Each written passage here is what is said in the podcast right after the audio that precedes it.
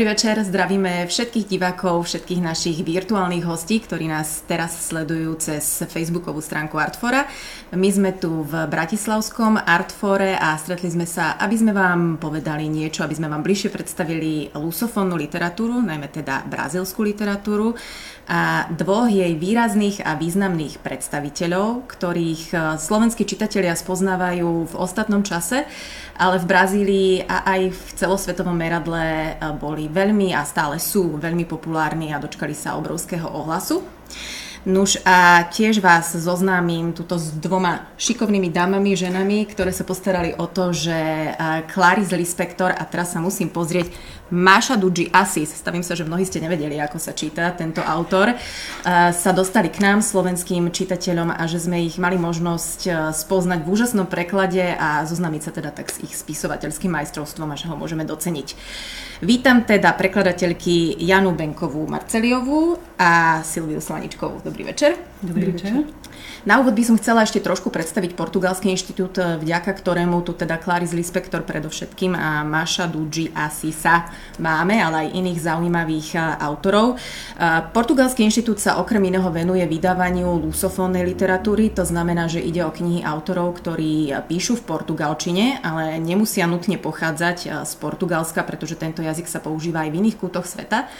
A tak e, má Portugalský inštitút taký pomerne široký záber a dostali sa k nám aj autory z Brazílie alebo z Afriky. E, zaujímavosťou je, že Portugalský inštitút vznikol ako občianske združenie ešte predtým, ako táto krajina tu mala veľvyslanectvo. Vlastne ho založili nadšenci, e, ktorým sa nesmierne portugalčina páčila. A ja tu teraz už tak šikovne viem premosiť práve na tú Clarice Lispector, pretože keď som čítala rozhovor, tak som sa uh, dočítala, že uh, pani výkonná riaditeľka Zuzana Chudíková sa vyjadrila, že najviac jej chýbala práve Clarice Lispector na našom knižnom trhu. A možno práve tá Clarice sa teda tak postarala o to, že sa začal Portugalský inštitút pred 6 rokmi venovať aj vydavateľskej činnosti.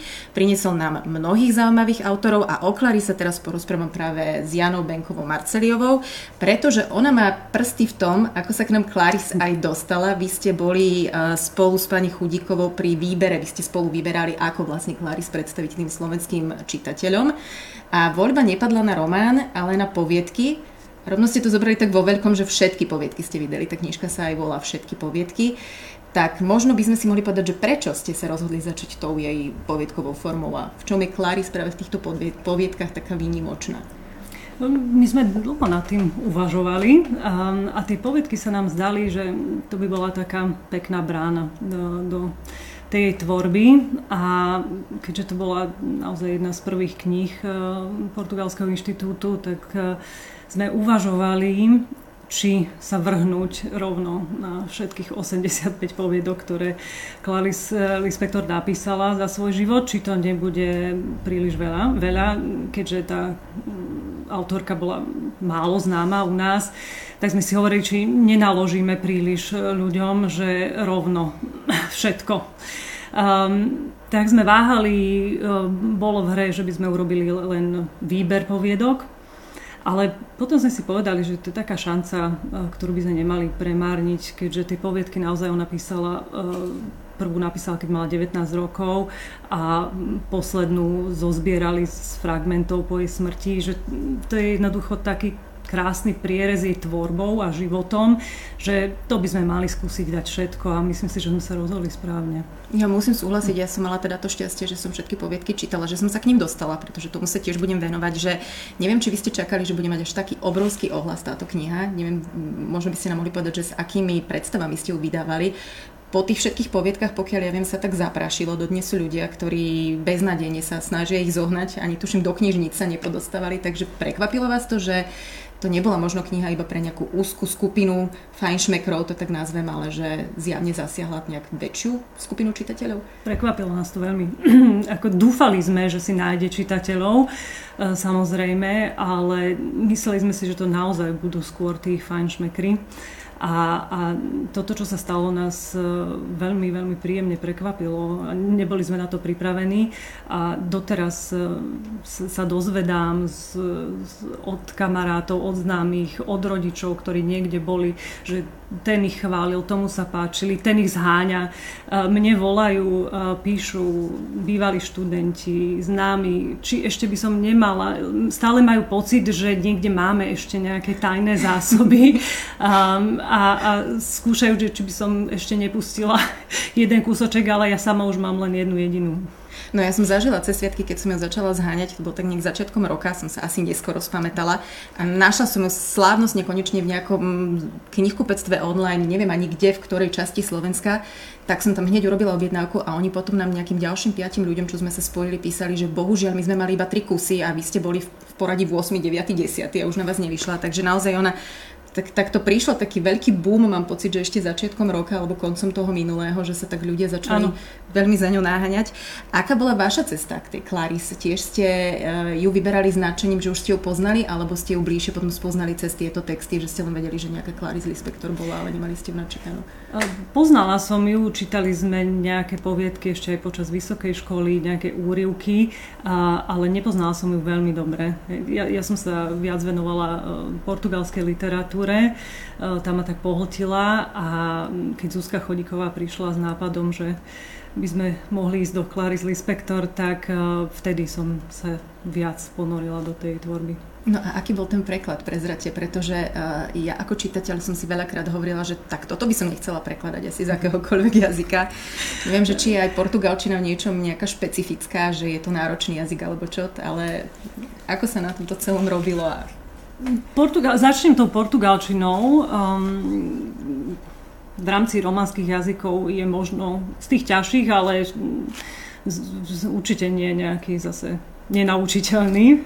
A, a zároveň to Portugalsko a tie luzofónne krajiny sú také, že vás tak vtiahnu do seba, že keď tam raz idete, tak chcete hovoriť ich jazykom a chcete ich čítať ich literatúru a chcete uh, jesť ich jedla a všetko, všetko, čo s nimi súvisí. Um, takže um, a ešte teda tá portugalčina je naozaj zaujímavá tým, že sa ňou hovorí v toľkých krajinách. Tí Portugalci v rámci tej zlatej éry um, zámorských objavov vyviezli ten svoj jazyk do mnohých krajín. Dodnes je oficiálnym jazykom deviatich krajín a sú to také krajiny rôznorodé ako naozaj Brazília, Angola, Mozambik.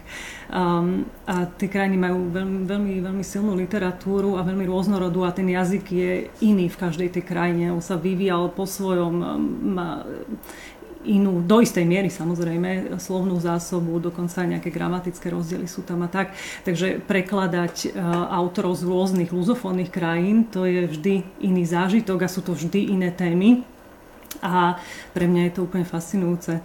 A prekladať, prekladať e, Clarice Lispector to naozaj um, bol eh, jeden z najtvrdších orieškov prekladateľských, ktoré sa ja som zatiaľ sa pokúsila rozlúsknuť.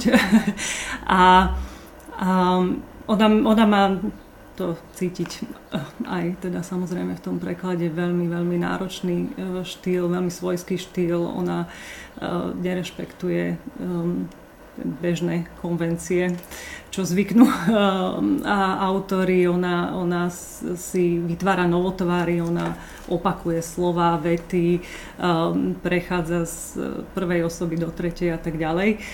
Či, a niekedy má človek pocit, že, že tie vety občas aj nedávajú zmysel. Ale, ale ona, ona tak pracuje s jazykom. To je, to je naozaj obrovské špecifikum.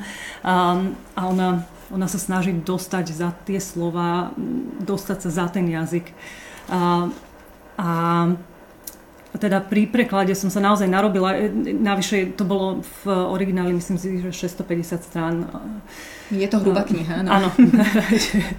a to prekladala som ju, keď mala moja najmladšia dcera 3 roky a a stávala som, to je moje obľúbené, stávať teraz, keď mám takéto nejakú knižku ráno o štvrtej a mákala som na to 2-3 hodiny v absolútnom pokoji, pretože to nie je kniha, ktorú človek môže prekladať pol hodinku, niečo si tam popísať a potom sa k tomu vrátiť. Do, do, toho, sa, do toho sa človek musí vnoriť a, a jednoducho a, sústredené na tom pracovať. Ale ono aj tie 2-3 hodinky je vlastne uh, taký výkon, že ste pri tom vydržali, pretože môj osobný dojem ako čitateľky je, že tá Clarice naozaj, ja to neviem povedať inak, ako veľmi intenzívna, že je.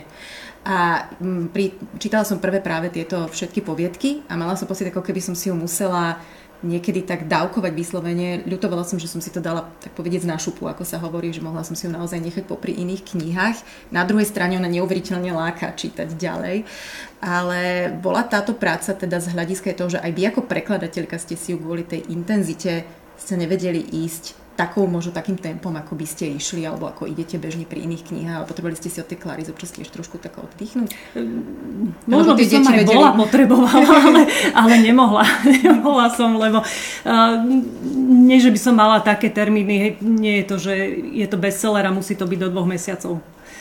Je tam nejaký čas na to, a, ale tým, že ja ešte popri tom učím a píšeme aj túto s kolegyňou si sú učebnice a, a tak, tak a, jednoducho mám ešte iné aktivity, ktorým sa musím venovať a tým pádom nemôžem si dovoliť nejak si pooddychovať a mesiaci od nej zobrať voľno. A, takže to som, išla som naozaj veľmi poctivo a, a sústredene. My už sme tak naznačili, v čom bola vlastne tvorba Clarice Lispector taká výnimočná. Ona začala v tých 19 rokoch e, písať a písala celý čas, aj keď e, sa jej menili povedzme tie životné podmienky, aj keď prišli deti a všetko a je tam veľmi pekne vidieť a práve to bolo aj cieľom, cieľom tých všetkých poviedok, toto zobraziť, ako sa ona menila ako sa menila aj fyzicky, bola vychýrená krásavica a zrazu prišla, prišlo to starnutie a prišli tie zmeny fyzické a ona to tam reflektovala. Je zaujímavé pre mňa veľmi, uh, neviem, ako ste to teda vnímali vy, že niektoré tie poviedky išli tak plynulo a niektoré boli také tie presne výkriky intenzívne a podobne. A ako sa aj medzi týmto sa možno celkom tak náročne preskakovalo. Nie, že ste si zrazu povedali aj ako čitateľ, že teraz to tak pekne ide a odrazu áno, zase áno, prišlo. Áno, niečo. presne tak, presne tak. Niekedy som úplne naskočila na takú vlnu a išla som a, a potom zrazu som sa tam zasekla a som si hovorila, že fú, že to, toto asi ani nejde. a som to točila z rôznych strán a tak a, a naozaj obrovské rozdiely sú medzi tými povedkami, áno. Ono hlavne je to nerešpektovanie tej formy a tak predsa len inú formu má možno Slovenčina a, a Portugalčina. Ja som si všimla teraz v tej blízko divokého srdca mi tam párkrát tiež udrelo niečo, že tam boli vypustené, neviem, čiarky a takéto veci. Mm-hmm. Asi aj medzi týmto sa tak celkom náročne korčuľovalo, že e, nájsť to, ako to pretaviť do tej Slovenčiny. Áno. To je porušenie pravidel, ako to porušiť u nás. Áno, aj ja s tým mám veľký problém, ale u, u nej si zvykám na to. Uh, ja mám rada také tie pekné plynulé texty, kde je všetko ako má byť. Um, a tak nás to aj vždy učili samozrejme. Uh, čiže tento, tento jej prístup k textu uh, rozbíja všetko čo sme sa mi učili, ako to má vyzerať. Um, a ja, ja som si musela zvykať na to, že nechaj jej to, nechaj jej to, je to jej. Hej, nie, si, nie je to tvoja chyba a, a samozrejme ani jej chyba, pretože naozaj ona, ona, ona to robila umyselne. Ona, uh, mnohí si mysleli, ešte aj keď začínala vydávať, že um, ten zvláštne znejúci text, že e, je to tým, že ona bola cudzinka, že tú portugalčinu neovládala dostatočne dobre, ona mala vynikajúcu portugalčinu. Ona mala aj takú slovnú zásobu, že to, to človek len sa stále hrabal v slovníkoch popri tej práci. Um, takže naozaj to všetko ona robila úmyselne, to čo robila, takže usilovala som sa naozaj to tam aspoň, aspoň uh, teda z veľkej časti zanechať. Aj keď hovorím, že pre mňa, pre mňa je toto náročné, náročný postoj. Tak. Možno by, sme obidve mohli, by ste obidve mohli povedať, že ako teda človeku, ktorý sa s Clarice Lispector ešte nestretol, priblížiť ten štýl, ako, jeho opísa, ako mu ho opísať? Um, ako je opísať? To, ja si myslím, že ju, ju človek naozaj e, musí zažiť, mm. aby, aby do toho prenikol, lebo môžem tu hovoriť o tom, že ten štýl je iný a že naozaj um, ona, ona tým písaním stále niečo hľadala, stále sa snažila dostať ďalej, stále sa snažila naozaj že prekonať ten jazyk a tie slova, um, ale najlepšie je to prečítať. A, a niekomu to sadne a, a, a vnorí sa do nej a niekto si povie, že toto, to je toto nie je moje. My sme sa tak zhodli na tom, keď sme sa bavili ešte uh, pred týmto vysielaním, že uh, ona je taká, že vtiahne človeka do takého víru. Ja som sa cítila párkrát naozaj ako v takej odstredivke, uh, že niekedy je veľmi ťažké s ňou držať ten krok a, a niekedy uh, je treba si vrátiť sa k tomu, prečítať si znova ten text a prečítať si ho aj niekoľkokrát. A preto ja si myslím, že by sme vedeli asi toho čitateľa pre ňu opísať tak, že to musí byť niekto, kto um, je ochotný nechať ju absolútne diktovať. Ona je mhm. kráľovná, v tomto prípade by som povedala, a ona si určí tempo, intenzitu a všetko, takže to musí byť asi taký flexibilný čitateľ, by som povedala.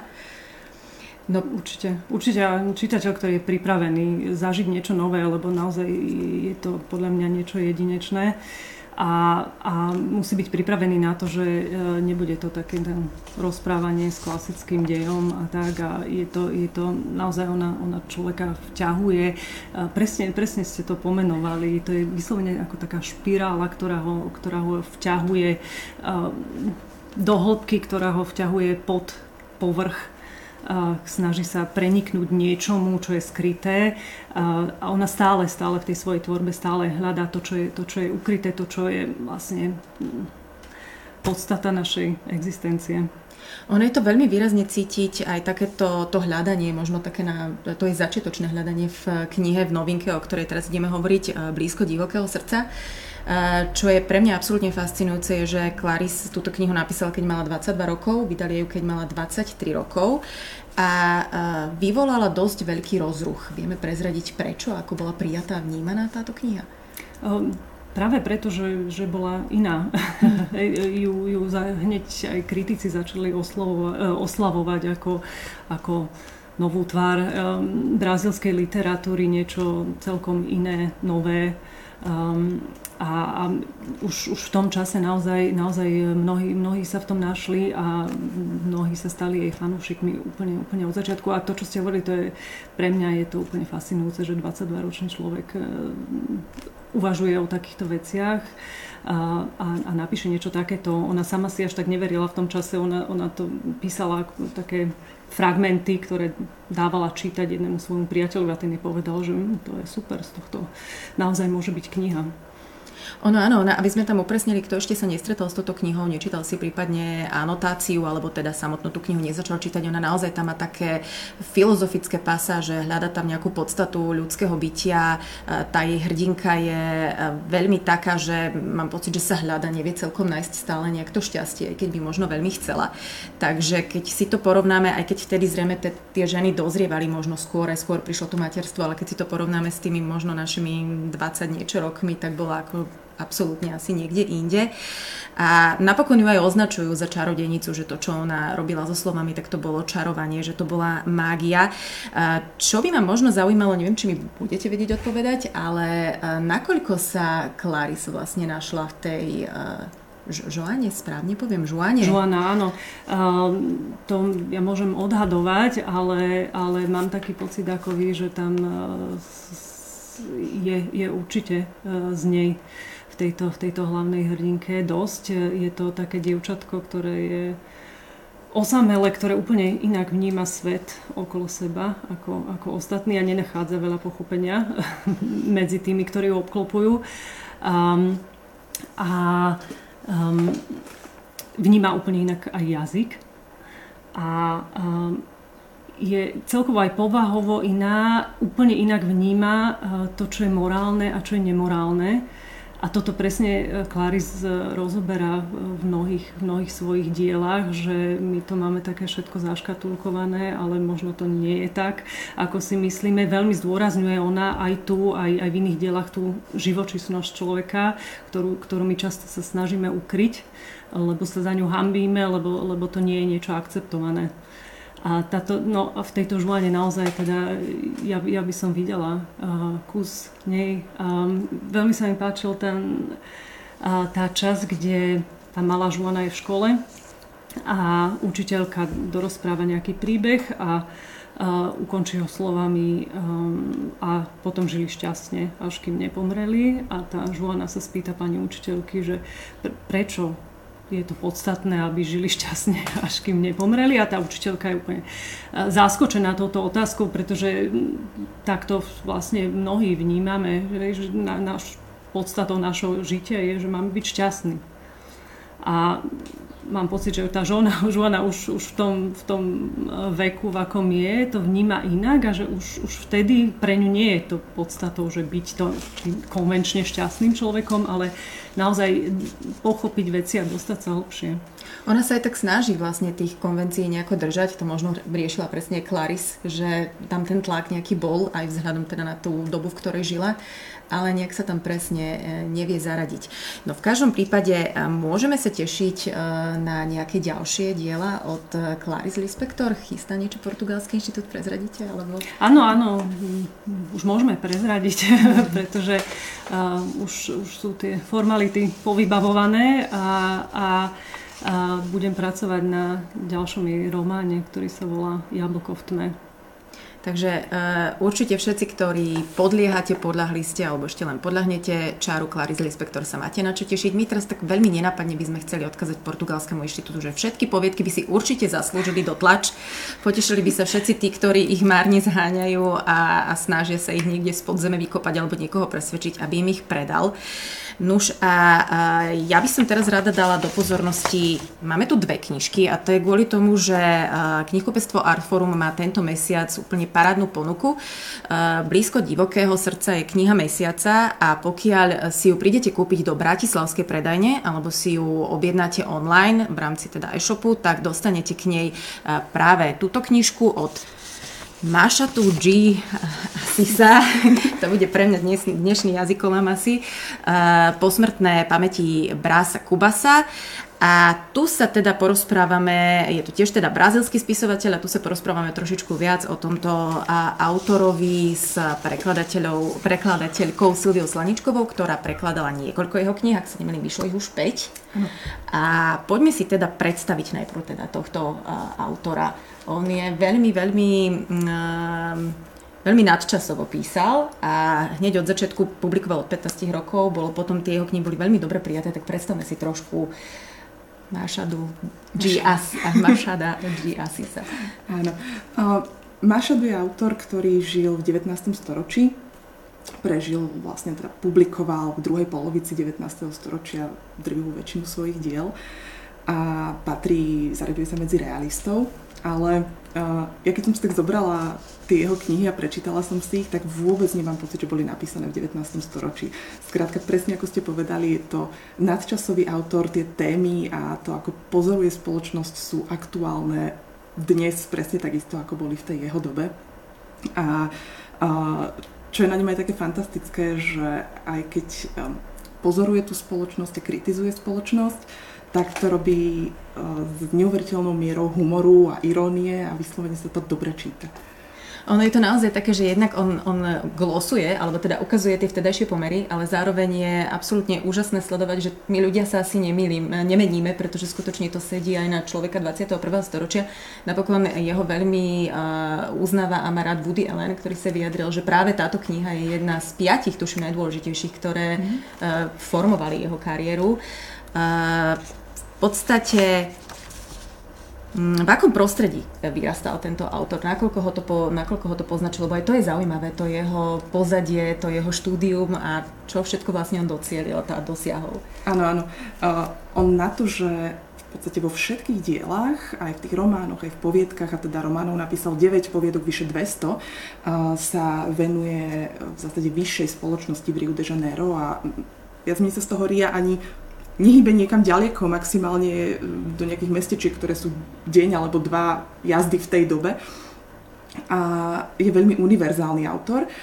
No a on sa narodil vo veľmi skromných pomeroch. Rozhodne sa nenarodil v tej vyššej spoločnosti.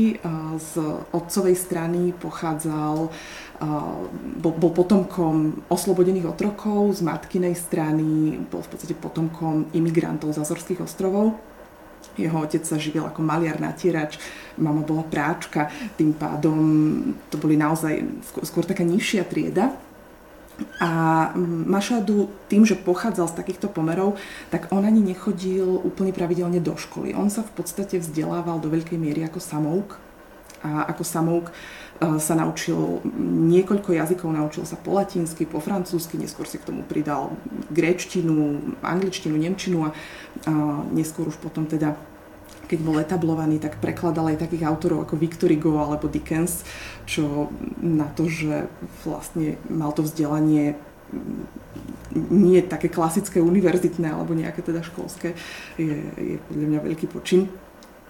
A, no a on sa teda vypracoval, ako hovorím, sám, že začal, ako ste povedali, presne v 15 rokoch uh, publikovať, začal sa tak, uh, začal tak prenikať do tých literárnych, kultúrnych kruhov tej vyššej spoločnosti a keď sa tam aj nejakí teda iní spisovatelia všimli jeho talent, tak mu potom umožnili aj publikovať vo viacerých časopisoch a postupne tak prenikol do tej, do tej vyššej spoločnosti a videli ju práve z takého iného pohľadu, že nebol od začiatku členom tej smotanky, Uh, takže... Poznal tú druhú stranu, mal ten odstup. A to je Presne. zaujímavé, že ja som teda zatiaľ čítala iba druhú knihu, od neho čítam, ale on práve, ten jeho rozprávač už vystupuje, on to ne, nedáva z pozície tej nižšej vrstvy, ak to tak môžem povedať, ktorá, v ktorej on vyrastol, ale dáva to práve z pozície tej, toho zámožného muža v tom kľukatou cestou do Ria, tam sú aj v, aj v tom predhovore alebo predslove, vy, vy ste ho tuši písali, tam píšete, že sú to presne takí tí um, bonviváni, ktorí žijú z peňazí svojej rodiny a nie sú veľmi sami nejako schopní, takže vyslovene on tam karikuje, dá sa povedať, aj, aj túto vrstvu.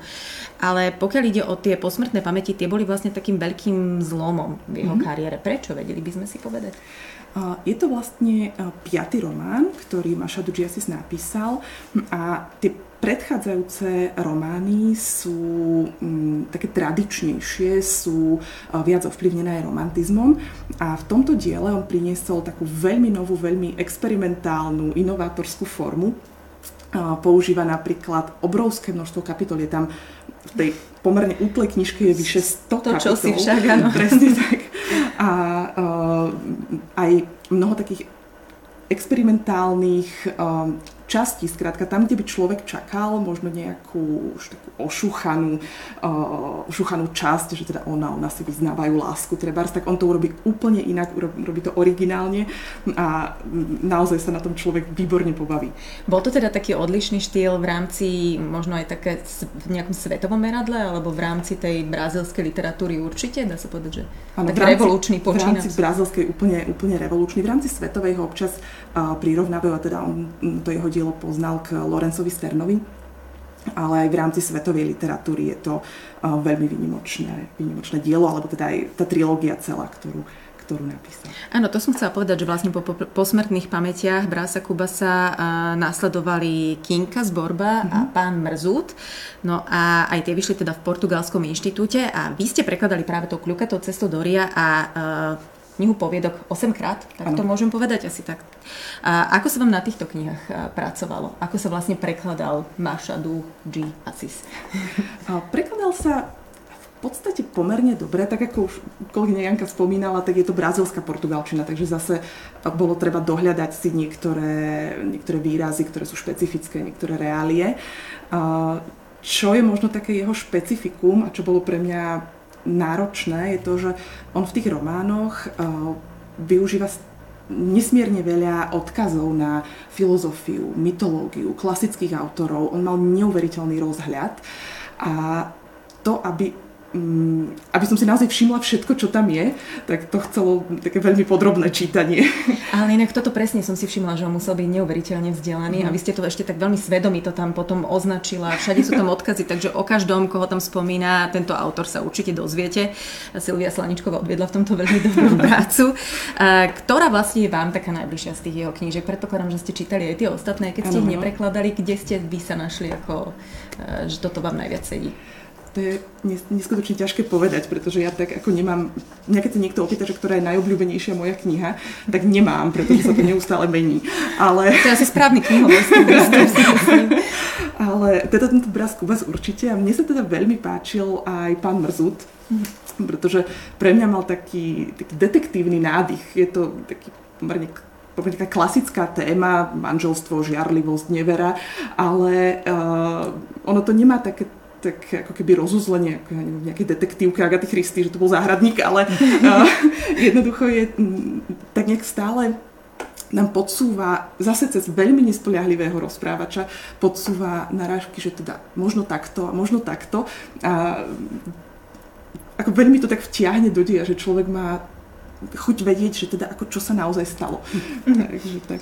Možno je dobre povedať, že vlastne tieto knihy sú síce v rámci trilógie, ale môžete ich čítať absolútne samostatne, takže napríklad ja som si po Brásovi Kubasovi teraz dala tou kľukatou cestou mm. do Ria a vrátim sa až potom ku Kinkasovi Borbovi a k pánovi Mrzutovi, inak na toho sa najviac teším, na ne som čítala vynikajúce recenzie, takže teraz ste ma ešte viacej navnadili.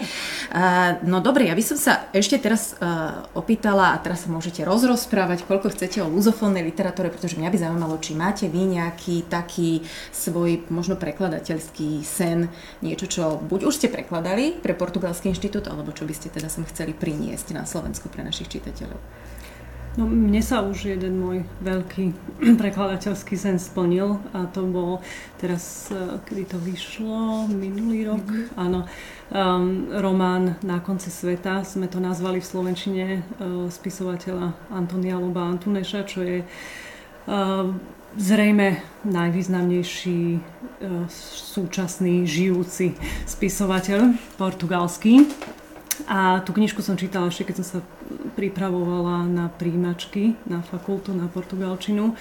A čítala som ju v českom preklade a, a tá kniha vo mne zanechala neskutočne silný dojem. Um, takže tiež sa mi menia tie knižky, ktoré sú moje obľúbené, ale táto jednoducho mi zostala v hlave celé roky. To je, je to strašne silná kniha, je to o Uh, má teda silné autobiografické črty. Um, Antuneš, keď uh, vyštudoval medicínu, tak uh, ho uh, naverbovali. Uh, bolo to začas koloniálnej vojny v Angole a ako mladý chlapec, ktorý práve skončil vysokú školu, išiel na dva roky robiť lekára do, do Angoly a žil tam teda eh, v kasárniach uprostred bojov a, a zošíval tam tie zohavené tela tých mladých chlapcov, ktorí bojovali v úplne nezmyselnej vojne, ktorej neverili.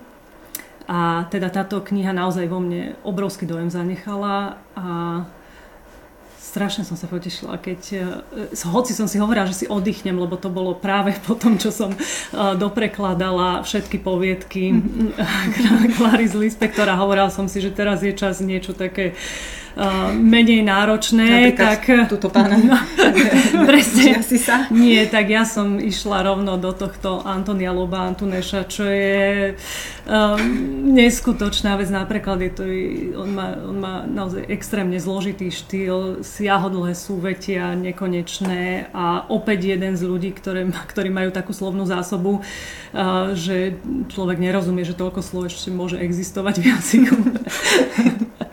a, um, takže to sa mi teraz splnilo a, a to je pre mňa obrovská, obrovská podsta, že som túto knihu mohla preložiť a veľmi sa teším teda, uh, že si ju môžu aj u nás na Slovensku ľudia prečítať. A a potom, uh, potom som išla zase do Claris, a, keď som si zase chcela oddychnúť. A teraz si už naozaj chcem oddychnúť. A uh, môj sen už, už dlho uh, je preložiť rozprávku. Mm, Dá sa mi to krásne. Ale... V zásade akúkoľvek, aby bola pekná, samozrejme, by, aby sa ju oplatilo preložiť, by bolo fajn. A teda to som tak mala v hlave. A, a aj veľa de- deťom svojim čítam a hovorila som si, že to by bolo pekné niečo mať tu z tej luzofónnej literatúry, teda aj pre deti. A, a už sa to stane skutočnosťou a, a budem prekladať, e, je to veľmi významná tiež e, portugalská autorka Sofia de Melu Breiner Andresen a budem prekladať jej knižku, pracovný názov je Dievčatko z mora a je to krásny motív spätý s Portugalskom more. Bude to veľmi pekne ilustrovaná knižka. Deťom som prečítala svojim už prvých 5 strán a boli nadšené z toho a stále sa ma pýtajú, kedy už sa dozvedia, čo bolo ďalej. Takže do toho sa idem pustiť teraz a to bude môj ďalší splnený sen. Takže je určite luzofónna literatúra bohatá aj na takéto detské knižky zaujímavé, ktoré áno, sa oplatí áno, určite a dokonca uvidíme, to zatiaľ je hudba budúcnosti, ale aj Clarice Lispector napísala knižky pre deti. To um, si neviem tak, predstaviť. áno, sú opäť iné ako, ako bežná knižka pre deti, uh, ale možno raz aj také bude. No tak sa máme na čo tešiť. A teraz, aké máte vy nejaké, či už splnené, alebo ešte nesplnené sny, Silvia, na čo by ste možno chceli upozorniť, tak nenapadne teraz je Portugalský inštitút, že toto sem treba priniesť. Ja mám tak e, celkom blízko k ženám, spisovateľkám, napriek tomu, že teda som prekladala Mašada. A teším sa, že práve tento rok vyjde kniha od Lidie Žorže, o klinčekovej revolúcii, bude sa volať Nezabudnutelný. A, takže to je pre mňa tiež, ja som sa jej venovala aj v rámci dizertačnej práce, takže sa tak teším, že a, sa podaril aj preklad. A potom ešte a, mám tak do budúcna takú túžbu prekladať nejakých autorov aj z ostrovných teritórií portugalských, z Madeiry alebo z Azorských ostrovov. Tak budeme veriť, že sa vám to splní a viete nám prezrediť teraz, čo sa najbližšie chystá? Nejaké také plány alebo naznačíte, čo by mohlo také zaujímavé výsť teraz v Portugalskom inštitúte, na čom možno pracujete alebo na čom budete, tu už sme počuli teda o rozprávke. Áno, áno, áno, a to, to bude taká, taká lahôdka malička, lebo to, to samozrejme, to má asi, neviem, medzi 30 a 40 strán teda normostrán. A ja som práve doprekladala ďalšieho brazilského spisovateľa, ktorý sa volá Ruben Fonseca um, prednedávnom zomrel a, a nazývajú ho autorom brazilskej detektívky, eh, autorom, pardon, eh, otcom brazilskej detektívky. Um, a je to, je to román, ktorý sa volá August, uh, kde sa miešajú uh, teda taký jeho fiktívny príbeh o vražde s reálnymi historickými udalosťami. E, je to, sú to 50. roky a je to veľmi, veľmi zaujímavá doba e, v Brazílii. Čo, posledný mesiac vlády prezidenta veľmi známeho Žetúlia Vargasa, ktorý bol jeden čas diktátorom, potom ho zvolili v demokratických voľbách a v tejto knihe opisuje vlastne pos, opisujú posledný mesiac jeho vládnutia a tá kniha sa končí jeho samovraždou.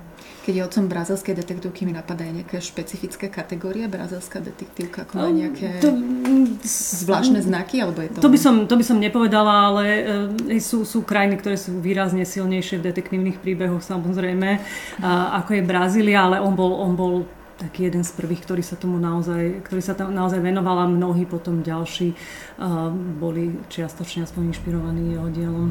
Takže očividne si asi každý príde na svoje, ako tak počúvam, pokiaľ ide, ten portugalský inštitút má naozaj ako obrovský záber. A, a čo vy, Silvia, aké sú vaše nejaké také posledné prekladateľské skúsenosti, alebo teda čo ste naposledy prekladali, alebo čo máte rozrobené pre portugalský inštitút, som sa zamotala, ale tak pochopili ste ma, čo chcem povedať. Práve sa tak ukončuje celá práca na tej Lidii Žorže, ktorú som spomínala ale z takých ďalších vecí, na ktoré teda nie je to môj preklad, ale na ktoré sa teším, eh, ktoré výjdu, eh, sú aj knihy autorov eh, Luzofónej Afriky. Vyjde napríklad kniha, ktorá je ktorá má dvoch autorov a je to spojenie angolského spisovateľa Agualúzu a mozambického spisovateľa Miakotu. A na tu sa napríklad veľmi teším, tá by mala tiež tento rok ísť. Tam tuším bola spoveď Levice od Áno, od Miakotu bola spoveď Levice. Mhm. Nečítala som ešte, ale meno mi zarezonovalo. A vedeli by ste prípadne ešte nám dať tak do pozornosti knihy, ktoré už vyšli v Portugalskom inštitúte, presne ako sme sa boli teraz, že spoveď Levice, čo by ste odporúčali napríklad, že teraz na leto určite by to mohlo sadnúť väčšine čitateľov. Tak teraz na leto, ja mám na leto napríklad rada poviedky, takže to je ten, ten mašadu, lebo je to také, takéto čítanie, ktoré sa dá aj prerušiť a tie krátke útvary. A dielo, ktoré mne sa tiež veľmi páčilo, je návrat od e, Dulce Marie Cardozu, o, ako sme sa bavili o koloniálnej vojne, tak e, toto je v podstate po koloniálnej vojne, po vyhlásení anglskej nezávislosti a je to o súde navrátilcov späť do Portugalska, je to vynikajúce dielo. Mňa by zaujímalo, koľko naši diváci si teraz už robia odrážky a zapisujú si všetky tie vaše typy, o ktorých ste no, hovorili. To, to, to som aj ja chcela spomenúť. E, to, mňa to veľmi zaujímalo, zaujala tá téma. Musím povedať, že som e, o nej veľa nevedela a tá, tá kniha mi to krásne priblížila. Um, a ešte určite je podľa mňa fajn čítanie na leto aj Afonso Cruz, um, mm-hmm. knihy, ktoré zhotli môjho otca. To teraz vyšlo, tuším, e, že sa opäť vydáva, áno, nie? Áno, v ďalšom tak. vydaní, lebo presne to bolo nejaký veľký tiež, mm-hmm. mm, veľký úspech mala táto knižka. Neviem, či my nemáme aj nejaké náhodou máme, otázky. Máme nejaké, máme, máme nejaké reakcie z publika. Pozdravujem vás niekoľko ľudí, pozdravujem vás Monika Strapáčová, Robert Dida, Ďakujeme. Bakalová. Ďakujeme pekne. Zana Dankič píše, áno, dotlač poviedok si prosím. Takže opäť máme dúfam, tu, že nasleduje Portugalský inštitút. Máme Určite tu, sleduje. Máme tu, máme tu aj odkaz v portugalčine od Eduarda Gradilone. Skúsite ho prečítať? Ja neskúsim ho prečítať, ja som použil Google Translate. Gratulujeme prekladateľom k vynikajúcej práci, ktorú odvedli. Ďakujeme veľmi pekne. My sa z toho veľmi tešíme. Toto sú roky luzofilov, aké tu ešte neboli a, a je to úžasné, pretože pred pár rokmi, keď vyšla dobrá kniha z týchto luzofónnych autorov niektorého, tak to bola obrovská slávnosť pre nás a bolo to, bolo to naozaj veľmi zriedkavé a teraz ich vychádza naozaj niekoľko za rok a je to úžasné. Ja mám po... vašu, vašu, va, vaše preklady teda chvália aj Ivanka Juka píše, že nesmierne sa teší na tú rozprávku knižku. Tešíme sa aj my spolu s ňou. To je Ivanka Zacharová, ktorá veľmi, veľmi robí veľkú propagátorku, musím povedať, k z Portugalského inštitútu. Ja aj vďaka nej som o nich vedela a dostala som sa k ním. Takže, ale čo ja vnímam vlastne v týchto krúhoch, ktorých sa ja pohybujem, týchto fanúšikov e, kníh, literatúry, tak Portugalský inštitút sa veľmi pekne rozbieha. Už to asi nebude iba naozaj nejaká záležitosť pre tých e, luzofilov alebo pre tých fajnšmekrov, ktorí si chcú prečítať niečo iné, ale dostáva sa do takého širšieho povedomia, čo je úplne fantastické a verím teda, že aj my sme teraz k tomu trošku prispeli. Takže ak už nemáme ďalšie otázky a pokiaľ nie je ešte niečo, čo vy by ste chceli k tejto téme dodať, ešte som sa nespýtala, či sa na ďalšieho Mašadu môžeme tešiť, neviem teraz asi ani ako ho skloňovať správne, či sa ešte môžeme tešiť, lebo teda 5 už vyšlo, čo je celkom dosť, mm. ale vy ste spomínali, že tá tvorba bola teda oveľa širšia. Áno, zatiaľ e, vyslovene v pláne nie je, ale presne ako som hovorila, treba z tých poviedok je neuveriteľne veľa a vyšlo ich zatiaľ podstate maličko, 8 plus, teraz nepamätám, koľko bolo v tej prvej, tiež nejakých 7. A, takže, takže do budúcna je to možné, že ešte, ešte niečo. Dobre, má ešte veľký fond eh, Maša Dudžiasis. Eh, ja určite odporúčam, keď si prečítate túto Claris, ktorá je naozaj je vynikajúca, ale naozaj je náročná, tak toto je taká veľmi, veľmi príjemná záležitosť hneď pekne potom si naordinovať eh, tie posmrtné pamäti, zabavíte sa a aj podstate padne zase, lebo tá Claris vyvoláva takú určitú ťažobu, nie nutne nepríjemnú, ale teda človek je tam konfrontovaný s mnohými vecami, možno aj sám v sebe. Takže ďakujeme veľmi pekne, vám sa chcem veľmi pekne poďakovať za to, že ste nám tie knižky priniesli, preložili a že naozaj ste ich preložili spôsobom, že si môžeme vychutnať uh, to majstrovstvo týchto spisovateľov, také, aké bola, že ich vieme aj my doceniť, tak ako ich oceňovali v Brazílii, ako ich oceňujú vo svete. Prajem vám ešte veľmi veľa, uh, či už víziev, akých budete teda potrebovať, alebo príjemných nejakých takých prekladov. Budeme sa tešiť na všetko ďalšie, čo nám prinesie Portugalský inštitút a vám teda ďakujem za pozornosť. Prajem Prajem vám príjemný večer a čítajte. Čítajte aj tieto dve knihy, určite sa to oplatí. Ďakujeme veľmi pekne. Dovidenia. Ďakujeme, dovidenia. dovidenia.